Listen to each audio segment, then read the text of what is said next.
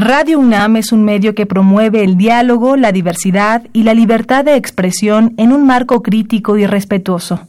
Los comentarios expresados a lo largo de su programación reflejan la opinión de quien los emite, mas no de la radiodifusora.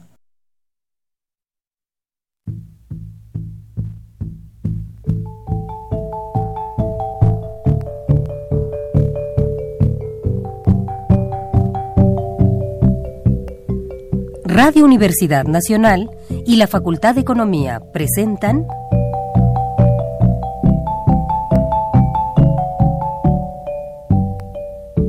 Los Bienes Terrenales.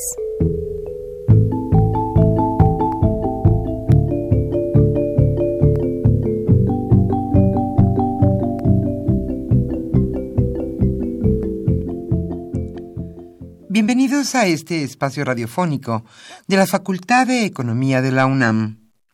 Como cada semana, estamos aquí con ustedes para reflexionar sobre un tema interesante relacionado con la economía, la política, la cultura y las cuestiones sociales.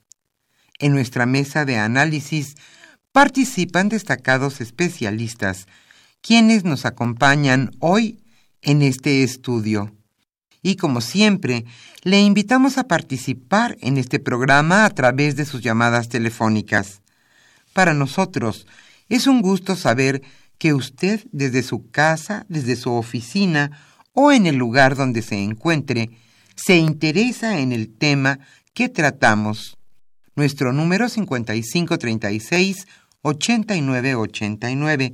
Repito con mucho gusto, cincuenta y cinco treinta y seis, ochenta y nueve ochenta y nueve.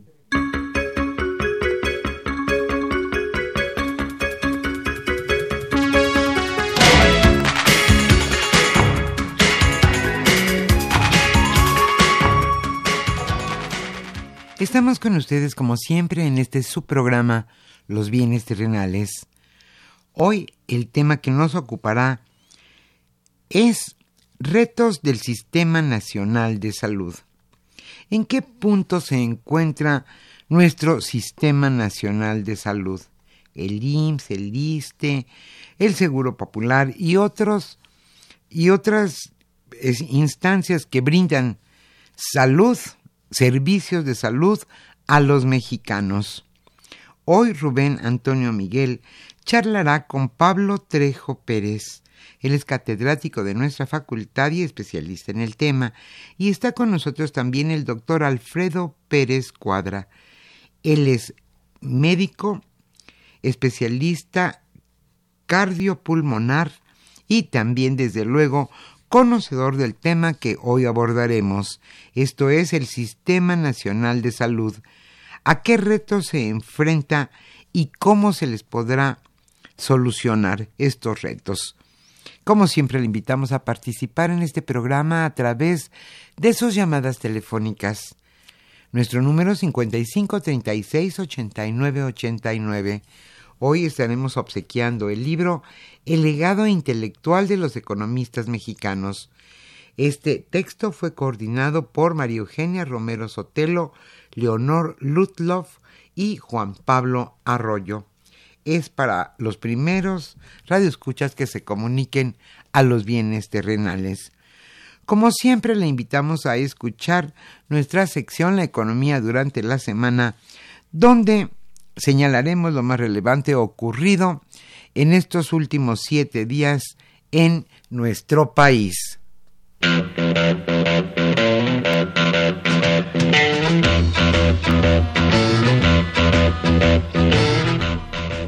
La economía durante la semana.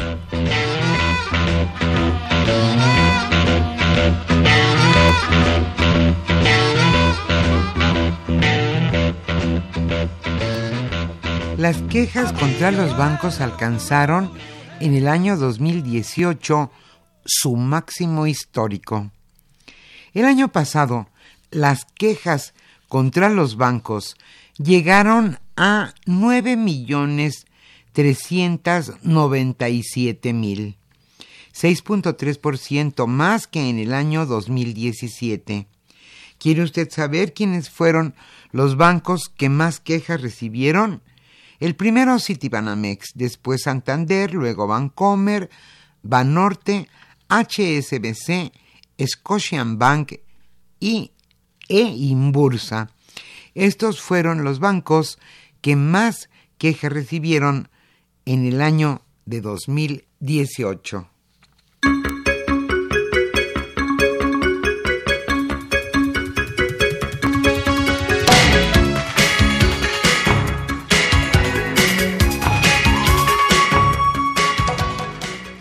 En nuestro país se trabajan jornadas excesivas. En México, quince punto seis millones de trabajadores laboran en exceso, más de cuarenta y ocho horas a la semana, lo que está relacionado con efectos crónicos de fatiga, enfermedades cardiovasculares y trastornos gastrointestinales. Esto según la Organización Internacional del Trabajo y cifras de la Encuesta Nacional de Ocupación y Empleo.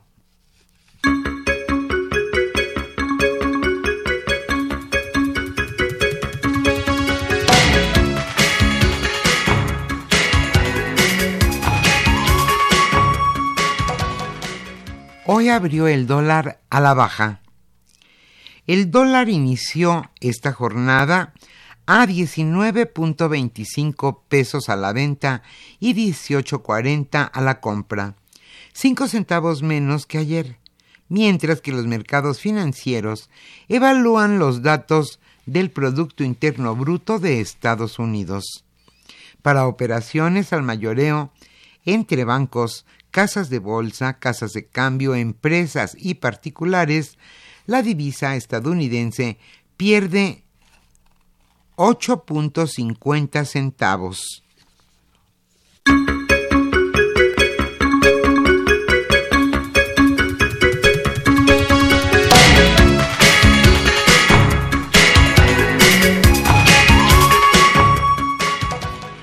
Hay problemas con las pensiones.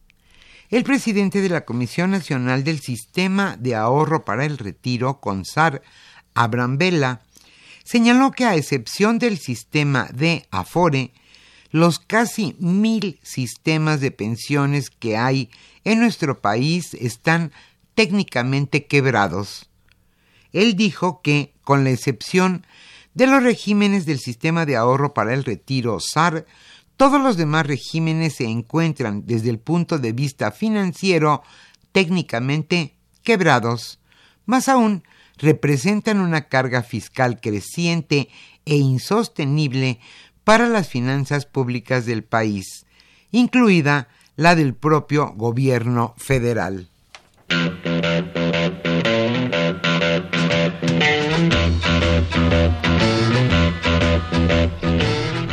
El tema de hoy.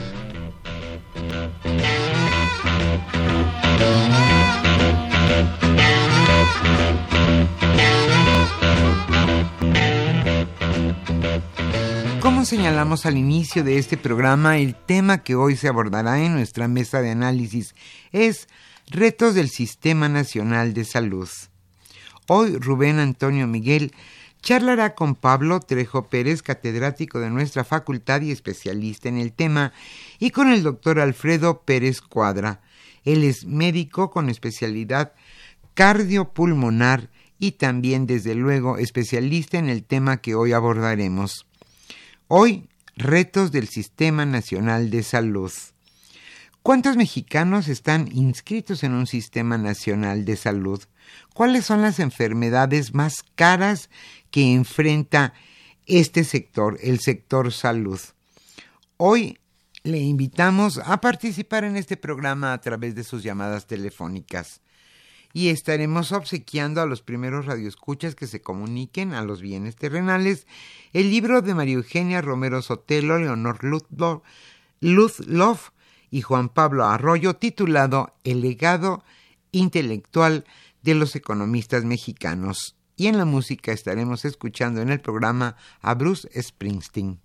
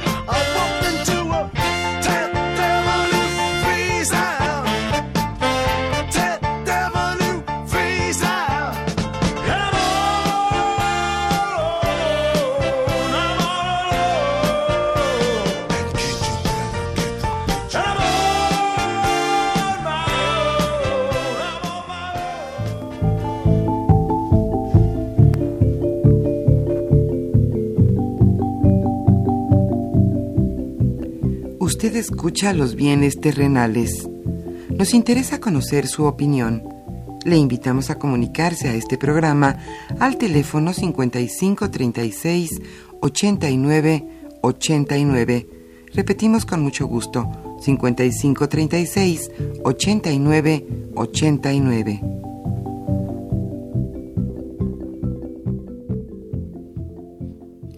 Amigos de Los Bienes Terrenales, buenas tardes. Es un gusto estar nuevamente con ustedes desde este lado de, de la mesa. Eh, sin duda hoy doblemente gustoso, porque uno de los temas que vamos a, a abordar en las siguientes sesiones y particularmente a partir de ahora es eh, algunos retos que se tienen a nivel nacional, eh, y cuando hablamos de retos pues puede tener una múltiple eh, cantidad de facetas, y el tema que hoy nos ocupa, el que tiene que ver con el Sistema Nacional de Salud, será abordado por Pablo Trejo Pérez, que es, como ustedes saben, catedrático de la facultad, y hemos invitado a Alfredo Pérez Cuadra, eh, doctor por profesión, especialista en el sistema de salud, y que sin duda esta combinación eh, de formaciones nos permitirán tener un panorama general de cuántos, por dónde entrarle al análisis de los retos que tiene el sistema de salud. Eh, sin más, yo les pediría que nos dieran un primer comentario para ver por dónde podemos empezar a analizar este, este tema, ¿no? Pablo. Bueno, buenas tardes a los radioescuchas, buenas tardes a, a los compañeros de la mesa el día de hoy. Eh, pues mira, hablar del sistema de salud es un poco complejo por varias situaciones. La primera es eh, hasta dónde podemos o no podemos re, re, realizar eh, un análisis sobre lo que está ocurriendo con la salud en México. En, en varios sentidos, eh, mientras que en algunos lados de manera preventiva se atacan los problemas, en México estamos acostumbrados a hacerlo de manera correctiva. Eh, pudiéramos entrar en el análisis económico de si las cantidades, los recursos que se destinan al sector salud son suficientes o no. Pero no solo es el análisis de eso, sino una vez que tienen los recursos, qué tan eficiente es el gasto de esos recursos. Eh, si hablamos de la atención que es, eh, están teniendo los pacientes en los diversos sistemas de salud, eh, los trabajadores del Estado, el Instituto Mexicano del Seguro Social, eh, el Instituto de Salud de las Fuerzas Armadas, en fin, eh, vemos que hay diferencias en el tratamiento y, y vemos que hay diferentes formas de abordar los problemas. Y uno de los grandes retos es, primero, saber si los recursos son suficientes. Si nos vamos a las estadísticas internacionales, nos damos cuenta que en México se invierte menos recursos para el sector salud que en otros países. Y bueno, si lo comparamos con los países desarrollados, estamos hablando de una diferencia de dos, tres puntos del P I B, que para que los radioescuchas nos, nos entiendan, cada punto del P I B equivale a ciento setenta y cuatro mil millones de pesos. Por lo tanto, estaríamos hablando de alrededor de quinientos mil millones de pesos que requiere el sector salud para estar en un nivel similar al de otros países. Pero más allá de eso, El, el asunto es ya, con los recursos que se tienen, cómo se da esa atención en la salud. Y luego, si a eso le agregamos que dentro de la atención a salud eh, nos encontramos un, una serie de enfermedades que incluso en algunos casos se catalogan como enfermedades raras eh, o enfermedades que te generan gastos catastróficos y, y que discapacitan no solo a la persona que está enferma, sino a la familia en general, porque los costos de los medicamentos son altos, porque requieren atención eh, todos los días y entonces se hacen de un acompañante. Entonces estaríamos hablando de, de, de cuestiones económicas más serias. Si a eso le añadimos también el asunto de que al dejar de trabajar eh, tiene un impacto económico en la familia, y no solo en la familia, sino también la misma economía, porque es una persona que se va a convertir dependiente económico al prácticamente al cien por ciento. Entonces, es un es una amplia gama de cosas que podemos que podemos platicar y que eh, so, se convierten en retos a resolver por el nuevo gobierno. Alfredo, desde el ámbito del clínico, día a día clínico, día, así este, es. ¿Cuál sería tu primer acercamiento? Bueno, pues muy buenas tardes a todos, gracias por la invitación. Este es un gusto compartir el micrófono con el licenciado Trejo, a quien le tengo un aprecio muy especial. Y eh, entrando en materia, a mí me gustaría acentuar un par de cosas. Yo soy cardiólogo y, eh, aterrizando el punto, las enfermedades cardiovasculares son la primera causa de muerte en este país. Eh, en segundo lugar, por cifras estadísticamente eh, en salud de gobierno, las cifras oficiales, la diabetes es la segunda causa de mortalidad en salud en este país. Pero si nosotros sumamos que la complicación de muerte de la diabetes es la cardiovascular, entonces esto se expone a una cantidad o se exponencia de una manera muy, muy, muy grande. Voy a poner un ejemplo en la reducción en la expectativa de vida. Tres ejemplos distintos que requieren atención médica. Si usted nada más fuma, tiene una expectativa de vida de diez años menos a la que le tocaba, solo por cigarrillo. Si usted es un paciente con virus de la inmunodeficiencia humana y no fuma y se cuida, su reducción en expectativa de vida es de quince años menos de lo que te tocaba. Pero si sumamos, en el tercer ejemplo, diabetes y enfermedad cardíaca con un evento duro, entiéndase evento duro, infarto al miocardio, evento vascular cerebral, la reducción en expectativa de vida es de veinticinco años. Entonces, esto representa, insisto, eh, que el mundo occidental nos estamos muriendo de enfermedades cardiovasculares. Y las complicaciones en términos de atención, en términos de día a cama que requiere el paciente con un infarto, representan muchísimo para cualquier institución pública, para cualquier tipo de atención privada por alguna aseguradora médica, y se tiene que contemplar justamente como un reto en el Sistema Nacional de Salud la mejor manera de penetrar en campañas de, pre- de prevención y entender que una vez teniendo la condición de hospitalizado, abreviar el tratamiento con medicamentos que disminuyan el tiempo hospitalario. A nivel internacional, en los últimos años se ha dado un gran debate en términos de el derecho a la salud como un principio universal. Eh, esto hemos tenido ya algunos ejercicios. En el caso de México está el Seguro Universal, eh, en el cual pues, se, se apostaba a que se podía llegar a esta universalización del servicio. Pero ¿es suficiente, Pablo? O sea, ¿es suficiente con tener acceso al servicio de salud, desvincularlo como fue por muchos años al empleo formal para tener acceso a un servicio de salud? Eh, La me, las medicinas que están este, proporcionando desde el sector público eh, y que hay en el mercado son las correctas, o sea, porque esto es lo que va a contabilizarse al momento de, de tener que impactar en una economía, ¿no? Así es, mira, mira Rubén, yo creo que estamos llegando al, al asunto del orden o el desorden en el manejo de los recursos públicos, sobre todo en las instituciones de salud públicas. Te pongo, te voy a poner un ejemplo sobre una enfermedad que se considera rara o de baja prevalencia, que es la hipertensión arterial pulmonar. En el ámbito internacional existen catorce, quince medicamentos para los diferentes tipos de esta enfermedad. Además de que es rara, tiene varios tipos o varias causas. Y entonces, si te dan un medicamento, aunque sea muy bueno, pero la causa no es lo que se requiere en ese medicamento, te van a estar tirando a la basura alrededor de setenta mil pesos, que es lo que vale el tratamiento. Entonces, entramos al asunto del diagnóstico. Primero necesitas tener un buen diagnóstico. Y ese diagnóstico te puede salir tan caro o tan barato como, como, como creas. O sea, para determinar en el caso de la hipertensión pulmonar, el diagnóstico correcto debe ser a través de un cateterismo. Si no se hace en cateterismo, puedes tener ciertas Eh, inexactitudes al diagnosticar la enfermedad.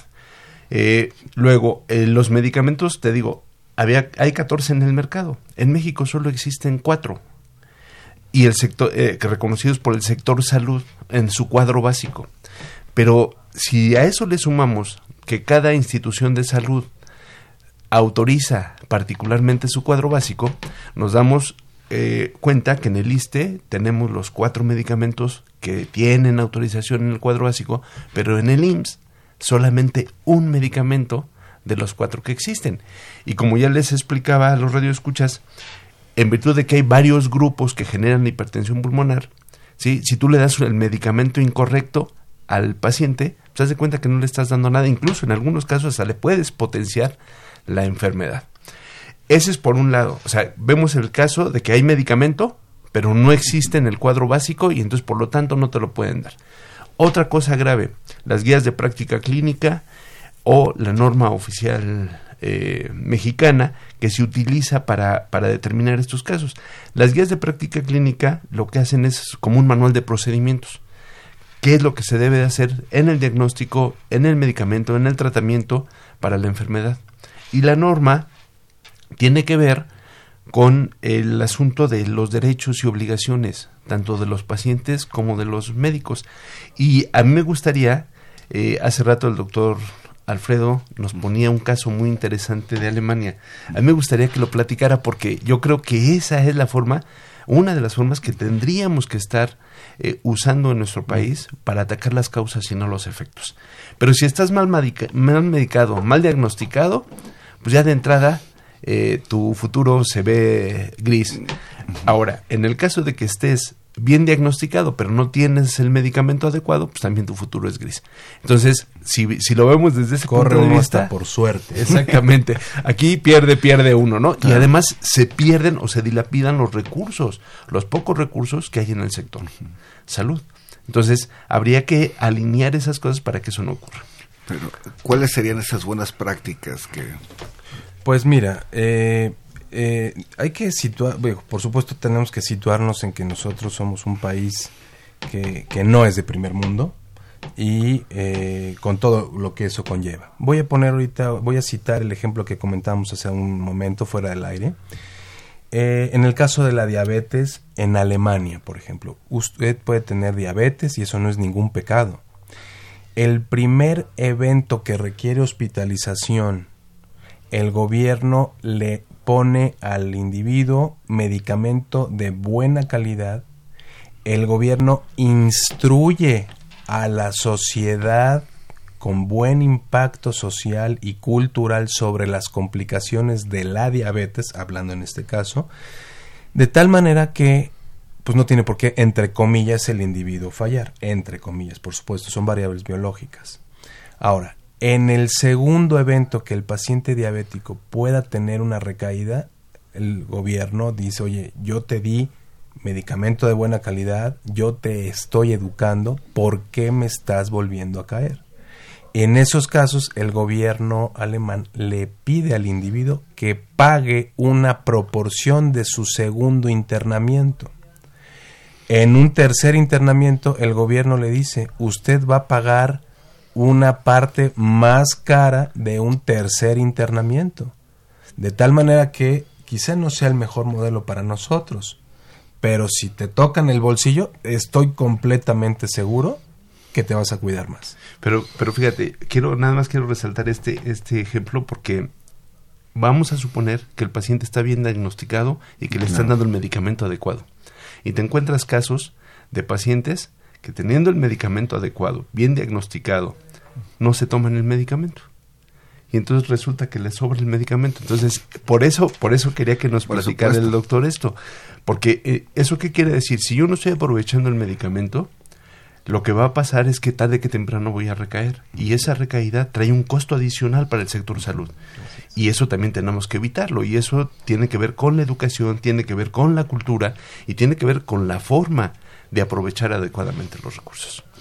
Entonces no es solamente un problema que cae de un lado de la de, de la mesa, vaya, o sea, aquí es un esfuerzo conjunto que tiene que hacer gobierno, este, sociedad, y entonces yo lo ubicaría como un reto de Estado. Exactamente. ¿Cierto? O sea, es un reto en el que todos los que intervenimos y participamos en este proceso, tenemos que tener una responsabilidad y una corresponsabilidad entre lo que se hace y no se hace. Pero desgraciadamente también es cierto que así como avanza la ciencia, la tecnología, la innovación, también vienen avanzando y surgiendo nuevos padecimientos, nuevas enfermedades, y como país creo que nos hemos quedado cortos a la hora de tener que incorporar esto a, a, a la gama de atención prim, de primera instancia, ¿no? O, o, o estamos lejos de eso. Pues mira, eh, de hecho hay un impuesto, que yo le llamo el impuesto a los pecados, que es el I E P S, porque es el impuesto al alcohol, a la gasolina, al tabaco, ¿no? Y, y, y ese impuesto se supone que servía para eh, alimentar un fondo para prevenir enferme- enfermedades que generan gastos catastróficos. Ese fondo se supone que está destinado para ese tipo de enfermedades que pueden ser raras o que su tratamiento requiere de un impacto muy fuerte. Eh, te ponía el ejemplo del, de la hipertensión arterial pulmonar. El medicamento tiene un precio mensual como de sesenta, setenta mil pesos, dependiendo el, el medicamento que se tome. Entonces imagínate una persona que gana el salario mínimo, que tiene que comprar su medicamento de sesenta mil pesos mensuales, ¿sí? Estamos hablando que el costo pues, va, en un año va a ser de un millón de pesos. Dicen, bueno, pues es una enfermedad rara, de baja prevalencia. En el país se, se, se dice, se estima. se estima que hay como seis mil casos de hipertensión arterial pulmonar. Nada más que si cada caso te vale un millón, son seis mil millones de pesos. Por supuesto. Pero el problema es que tú lo ves en términos de lo que vas a invertir en esos pacientes. Pero si les das el medicamento, su calidad de vida cambia. Tienen una calidad de vida casi normal y entonces se vuelven personas activas económicamente hablando. Si no les das el medicamento, no solo discapacitas a la persona o se, se queda discapacitada, sino discapacitas a un familiar o a la familia por entero. Y entonces el impacto económico es mayor, es brutal. Y si el Estado, de acuerdo a la Constitución, tiene la responsabilidad de atender a la población en materia de salud, pues yo creo que le sale más barato darle el medicamento que requiera, aunque sea caro, dar darle el seguimiento al paciente para que pueda realizar sus actividades y su vida normal. Y, porque, y, perdón, porque no contabiliza los efectos multiplicadores. Exactamente. Sino simplemente el, el de primera instancia, que sería el costo del medicamento, ¿no? Alfredo. No, y también hacer un comentario, digo, hay que decirlo con todas sus letras, en el ámbito profesional, eh, el, el, el tema de hipertensión pulmonar es, es completamente un reto. Y desafortunadamente, y esto lo tengo que decir, eh, el tema como tal es poco atractivo para la, para mucha de la comunidad cardiológica. Digo, esto no me da pena a mí decirlo, porque quienes estamos muy metidos en esto nos, nos enfrentamos a, a, a, a muchos colegas que no, nada más no les interesa el tema. Se van un poco a la cardiopatía isquémica, que es altísimamente prevalente, que es altísimamente cara, a los infartos, a los stents. Pero hablar de hipertensión pulmonar en términos clínicos, de diagnóstico, de pronóstico, de calidad de vida, con toda la, la, la parte anal, bueno, la parte paralela del costo individuo, familiar, social, es verdaderamente tremendo. Vamos a un corte, regresamos.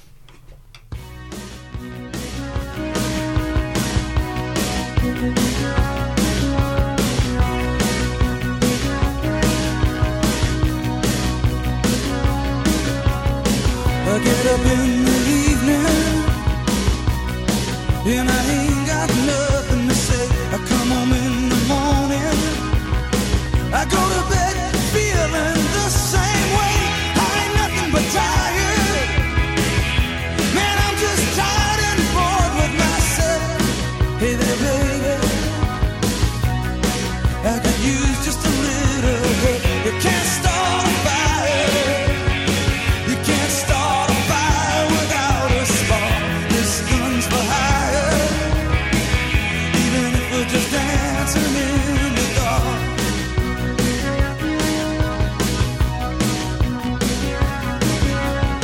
Messages keep getting clearer.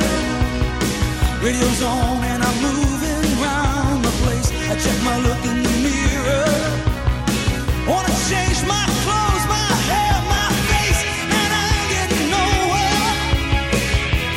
I'm just living in a dump like this. There's something happening somewhere. Baby, I just know it is. You can't start a fire. You can't start a fire without a spark. This guns for hire. Even if we're just dancing in the dark.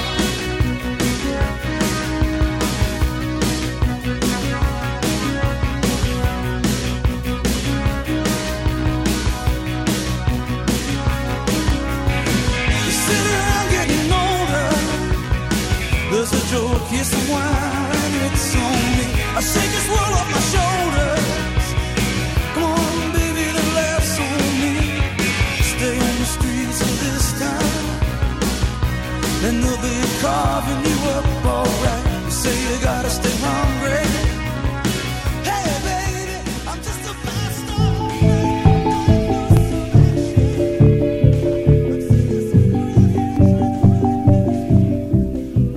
Usted escucha Los Bienes Terrenales.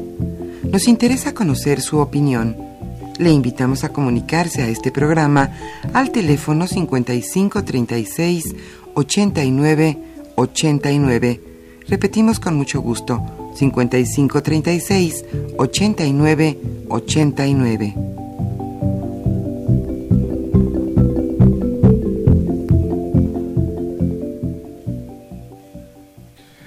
Amigos de Los Bienes Terrenales, estamos en esta su mesa de trabajo que cada ocho días les ofrece la Facultad de Economía, hoy analizando los retos del Sistema Nacional de Salud con el doctor Pablo Trejo Pérez, el doctor Alfredo Pérez Cuadra.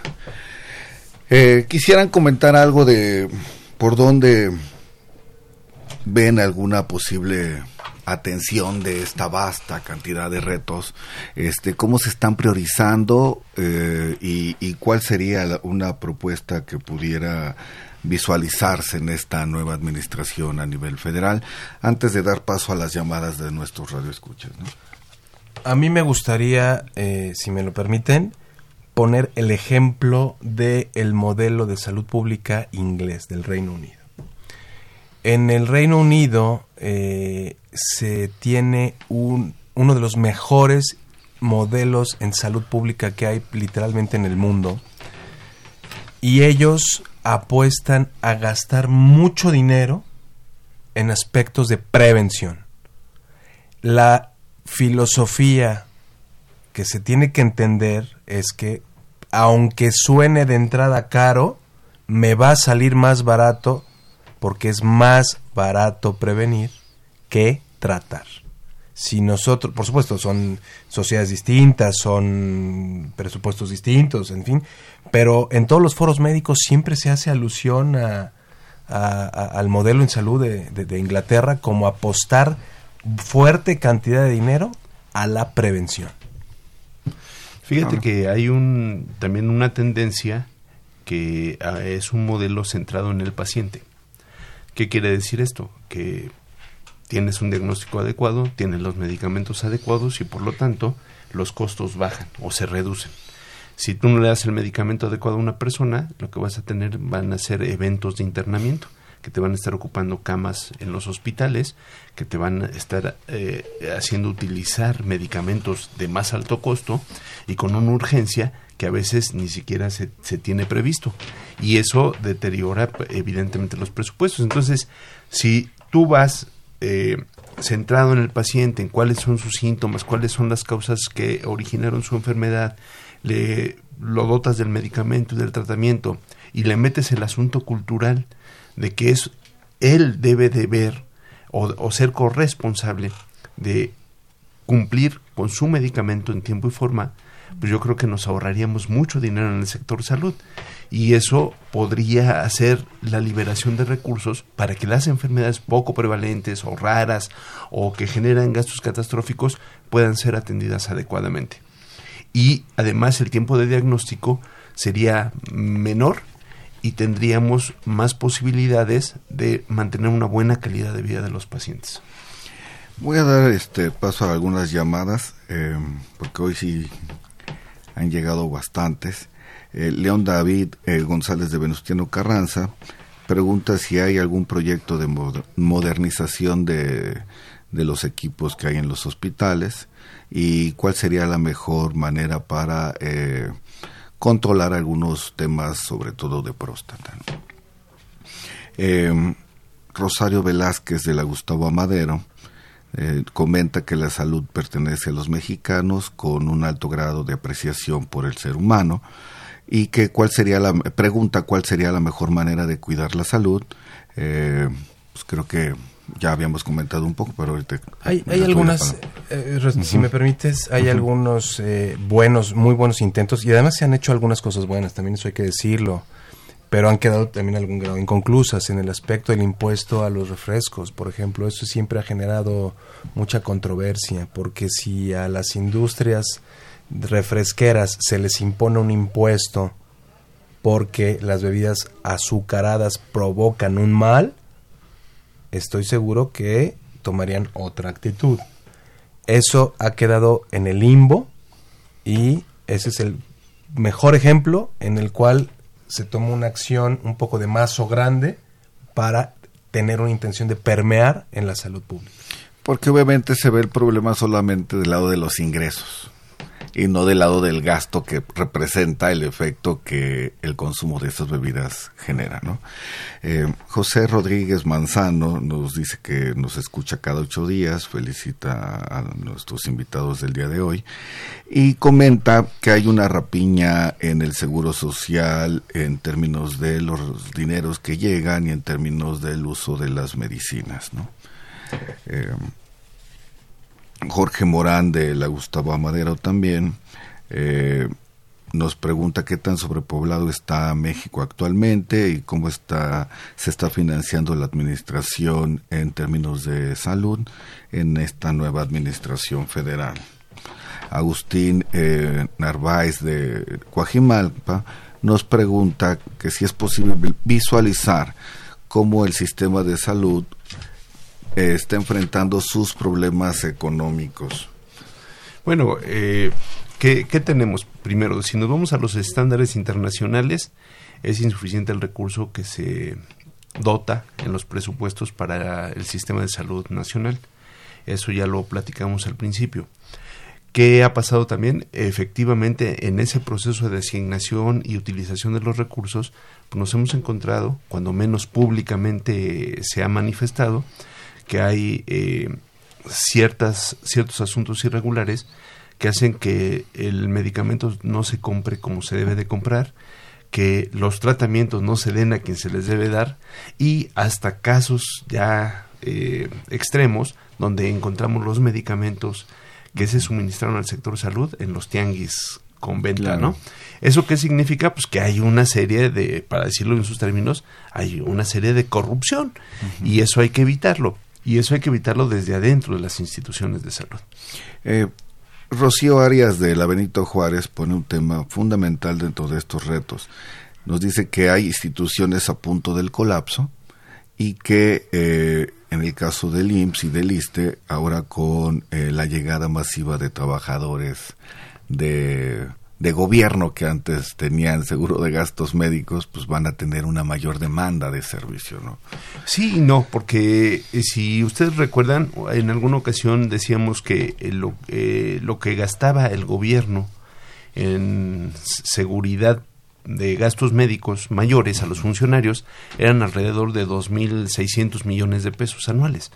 Si esos dos mil seiscientos millones de pesos anuales se canalizan a la institución, en este caso sería el ISSSTE, que es el que le debe dar el servicio a los trabajadores del Estado, pues no, no, no, no sería nada del otro mundo, porque se supone que de ahí tendrían que sacar los recursos precisamente para atender a esos funcionarios públicos que van llegando.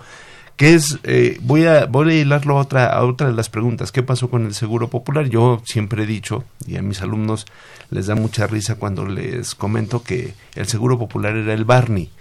Para los que no conocieron a Barney, Barney era un dinosaurio que vivía en nuestra mente. Bueno, pues el Seguro Popular es algo similar, o era algo similar desde mi particular punto de vista. Hay casos donde el Seguro Popular se destacó por ser una, un servicio médico eficiente. El, ¿Por qué digo que es un, es un dinosaurio que vive en nuestra mente? Porque hasta el momento yo no he conocido hospitales del Seguro Popular.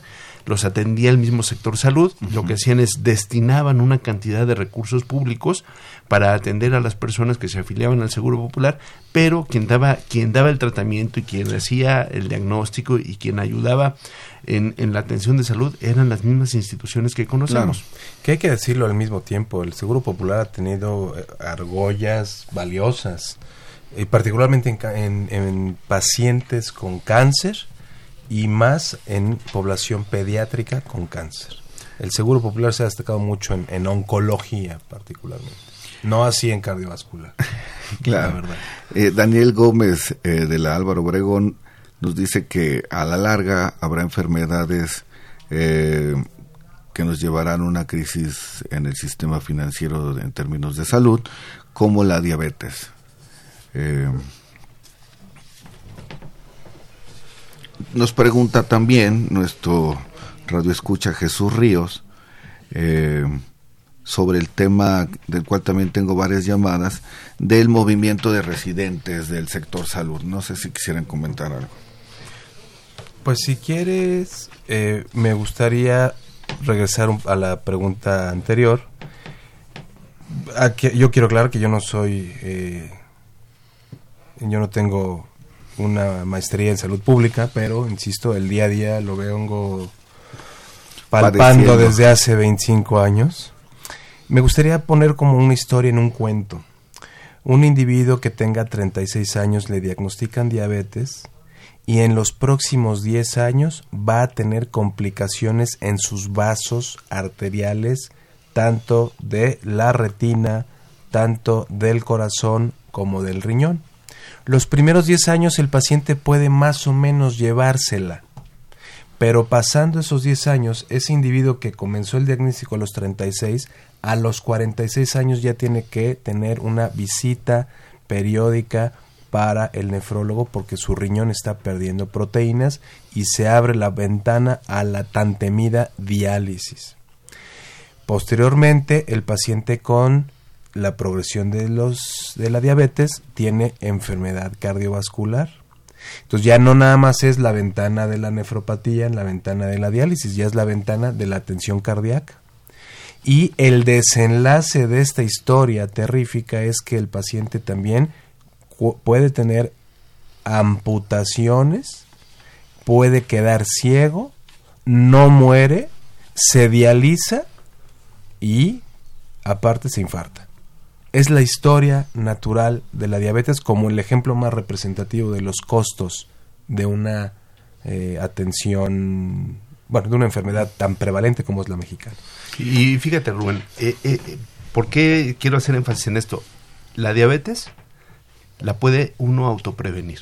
O sea, si haces ejercicio, si te alimentas sanamente, si, si no tienes eh, prácticas de tomar bebidas endulcorantes, este, tú lo puedes prevenir. Y el asunto es que en México estamos acostumbrados a no prevenirlo. O sea, la garnacha, el taco, el refresco, la combinación de alimentos, porque no es malo la garnacha, ni la torta, ni el refresco, sino cómo los combinas. Y esa combinación es la que te provoca, a la larga, la diabetes. Y dar un mensaje adecuado en, la, en el primer nivel de atención, porque, ok, diabetes no es ningún pecado, pero si damos medicamentos desde un inicio de buena calidad, el individuo retrasará y en un buen porcentaje evitará las complicaciones fatales. Voy a leer otras llamadas porque si no, no, no voy a terminar el día de hoy. Eh, Jorge Ramírez eh, también pregunta sobre el Seguro Popular eh, y también sobre el papel que podría jugar este, el actual gobierno en el sector salud? Pues el actual gobierno ya dijo que va a dar el servicio universal a la salud, o el acceso a la salud. El reto es eh, con cuántos recursos y cómo se van a aplicar. La calidad. Para que esto sea efectivo. La calidad, la Exacto. atención, eso, los ese, medicamentos. Eso va a ser un punto toral. Eh, Jorge Guadalupe Medina de Ciudad Nezahualcóyotl pregunta que eh, cuáles son las enfermedades o pandemias que se prevén para los siguientes años. Eh, además de toda esta emergencia de, de enfermedades raras, ¿no? Pues la morbilidad, como le dicen los médicos, o es eh, hacia dónde vamos de acuerdo a nuestros hábitos generando las nuevas enfermedades. Antes eran enfermedades, enfermedades gastrointestinales, la mayoría, ahora son enfermedades cardiovasculares, la Así mayoría. Así es, la, la pirámide epidemiológica ha dado unos giros de trescientos cincuenta y nueve grados porque hace cien años la gente se moría de enfermedades de diarrea y tuberculosis e infecciosas. Y ahora la gente ya no se muere de eso, se muere de cardiopatía isquémica, enfermedades, complicaciones cardiovasculares, incuestionablemente. Eh, Josefina Cruz de Huixquilucan eh, comenta que hay demasiados retos, sí, justamente por eso es necesario irlos eh, tocando en este su espacio de, de análisis, eh, pero ubica como el principal la falta de recursos, eh, la falta de, de hospitales, la falta de personal, y que espera que esto no se lleve a, a nivel de la austeridad republicana como se propone, ¿no? Eh, también propone la, la atención de enfermedades básicas en cada estación del metro. Rosario Martínez de Tlalpan eh, comenta que en los hospitales públicos atienden con lo que tienen, con el personal que esté eh, en turno, y que es, expresa un reconocimiento importante a los enfermeros, a las enfermeras y médicos que, que, que trabajan en este importante sector, ¿no? Eh, Fernando López vuelve a, a reiterar también el, el tema con los este, médicos residentes que obviamente pues mira, el, el, el asunto con los médicos residentes, ellos están tienen un movimiento porque aparentemente no le estaban dando su pago que les habían prometido, no sé si sea pago, si sea beca, o sea, pero el residente, recordemos que es el que está permanentemente en el hospital, porque está haciendo sus prácticas profesionales, se está adentrando al mundo al que se va a enfrentar profesionalmente, y en esas prácticas profesionales, pues evidentemente tienen que recibir un apoyo económico. El, yo entiendo que es eso, y esos van a ser nuestros médicos del futuro, entonces pues hay que cuidarlos, motivarlos. Hay que motivarlos, hay que meterlos a conocer estas enfermedades raras, porque también las desconocen, claro. Y muchas veces estos eh, residentes van a ser nuestro primer contacto cuando vayamos al médico. Entonces, si ellos tienen el panorama amplio de esta, de lo que son las enfermedades, cuáles son sus diagnósticos, si les damos, les proporcionamos sus guías de práctica clínica, si tienen las normas actualizadas, les vamos a hacer más fácil a ellos su trabajo y va a ser, van a ser más certeros en el diagnóstico que nos den. Y vinculado a estos diagnósticos, eh, la señora Sánchez de, la, de Coyoacán nos eh, pregunta y comenta que de la poca preparación que muchas de las veces tienen los médicos a la hora de tener de, de elaborar un diagnóstico mal. Eh, propone capacitación y apoya a los médicos residentes, ¿no? En su... ¿Por qué hay esta, eh, este problema de los diagnósticos mal? Porque eh, seguramente eh, no, no tuvieron contacto con algún caso similar. Precisamente para eso son las guías, precisamente para eso son las normas, para que si tú no tienes contacto y estás viendo que una persona tiene ciertos, cier- ciertos indicadores, pues te vayas a la guía y veas más o menos de qué se trata. Hay protocolos muy conocidos, unos más por supuesto, como el universal dolor precordial, hay un algoritmo muy, muy lineal, pero hay uno que ahorita que se ha tocado el tema de hipertensión pulmonar, a mí me gustaría reforzar mucho. Y si tenemos el ejemplo de un algoritmo de la disnea no explicada, vamos a llegar completamente seguro al diagnóstico de hipertensión pulmonar. Es decir, lo estoy haciendo muy resumido, pero disnea no explicada. El paciente no tiene fiebre, no hay infección. El paciente le falta el aire, no hay problema cardíaco. El paciente le falta el aire y se marea un poco, no tiene problemas en las piernas. Si nosotros nos metemos al algoritmo de la disnea no explicada, entramos de una manera fácil a la hipertensión pulmonar, que será el segundo paso, porque hay diferentes categorías, diferentes estadios, diferentes clasificaciones, en fin, pero eh, es la, la, lo, lo que existe, y esto no ocurre si no también el médico tiene interés particular por ello. Así es. Eh, sin duda, eh, esto de, de, del tema de las nuevas enfermedades, pues ha llevado a, a la sociedad a nivel internacional, hasta hace poco, a establecer un Día Internacional de las Enfermedades Raras, cosa que aquí en México ha pasado de noche, eh, y que precisamente el poco conocimiento, la poca prioridad que le dan las autoridades del sector y las autoridades de prácticamente a nivel de, de gobierno que, que se tengan, complica mucho la atención y genera efectos multiplicadores eh, de alcance mayúsculos. Y tiene que ver esto con, con lo que nos eh, comenta Arturo eh, Montoya de Pachuca Hidalgo. Nos dice que él trabaja eh, en el municipio y que no tienen servicio de salud todos los trabajadores de ese municipio. Entonces, los mandan al hospital general. Eh, seguramente allá hay algo que, que se tenga que atender, ¿no? O sea, pues es que, mira, eh, nos quejamos de que no hay recursos en el sector salud, pero también no tomamos en cuenta que el cincuenta y dos por ciento de la población se encuentra en la informalidad, uh-huh, y esa población no aporta a los servicios de salud. Entonces, evidentemente, todo tiene un costo. Eh, en este caso, me, me extraña porque no, no solo es el municipio, hay diferentes entidades del sector público que tienen una parte de sus trabajadores por honorarios y pues, evidentemente ellos no aportan al, al sistema de salud, pero tampoco se les brinda el sistema de salud que tienen los trabajadores al servicio del Estado. Si regularizamos esa situación, la institución va a contar con más dinero y van a poder aprovechar los trabajadores la atención médica que se da.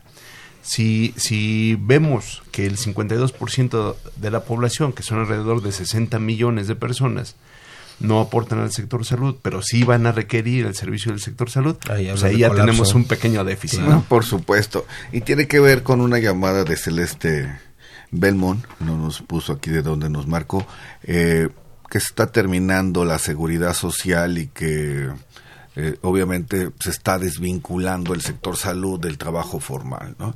Entonces creo que es parte de lo que comentaba Pablo. Eh, Ya hoy, bajo el principio de universalizar el servicio o la atención, independientemente de la calidad, hemos dado paso a, a estos esquemas eh, que medio han funcionado, ¿no? Por último, ya para despedirnos, su último comentario. Alfredo. Bueno, pues antes que nada, o finalmente, muchas gracias por la invitación. Eh, el tema es apasionante porque...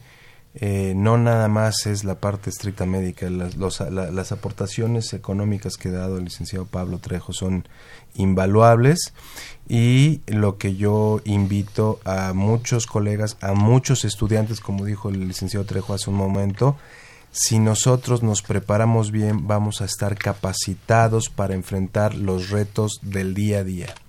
Y en lo que respecta a la parte de mensaje un poco más hacia la población general es, por favor, vigilen mucho sus hábitos higiénico-dietéticos, porque el médico no es el responsable de que usted les haya dado diabetes.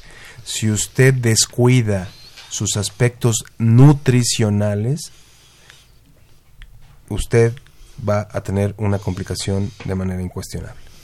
Pablo. Nada más invitarlos, eh, del cinco al siete de mayo se conmemora el Día de la Lucha contra la Hipertensión Arterial Pulmonar. Va a haber una serie de actividades y eventos que estén al pendiente, porque ahí viene cómo se puede diagnosticar adecuadamente y qué es lo que se tiene que hacer. Amigos, pues este fue una emisión más de su programa Los Bienes Terrenales, que les ofrece cada ocho días la Facultad de Economía de la Universidad Nacional Autónoma de México. Su servidor Rubén Antonio agradece su atención.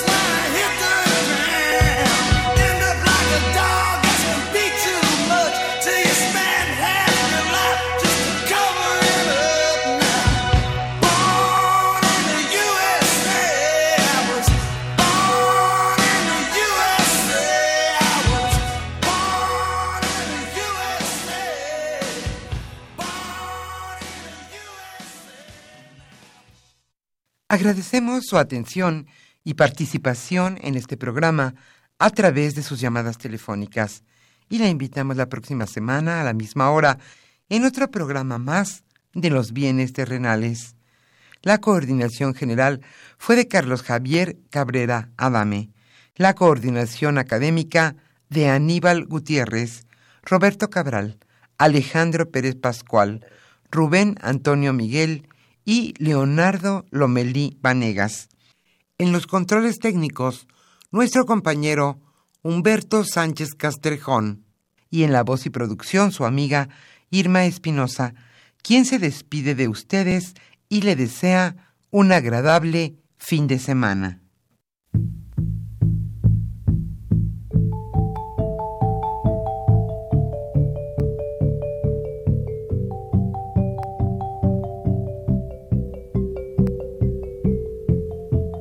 Radio Universidad Nacional y la Facultad de Economía presentaron Los Bienes Terrenales.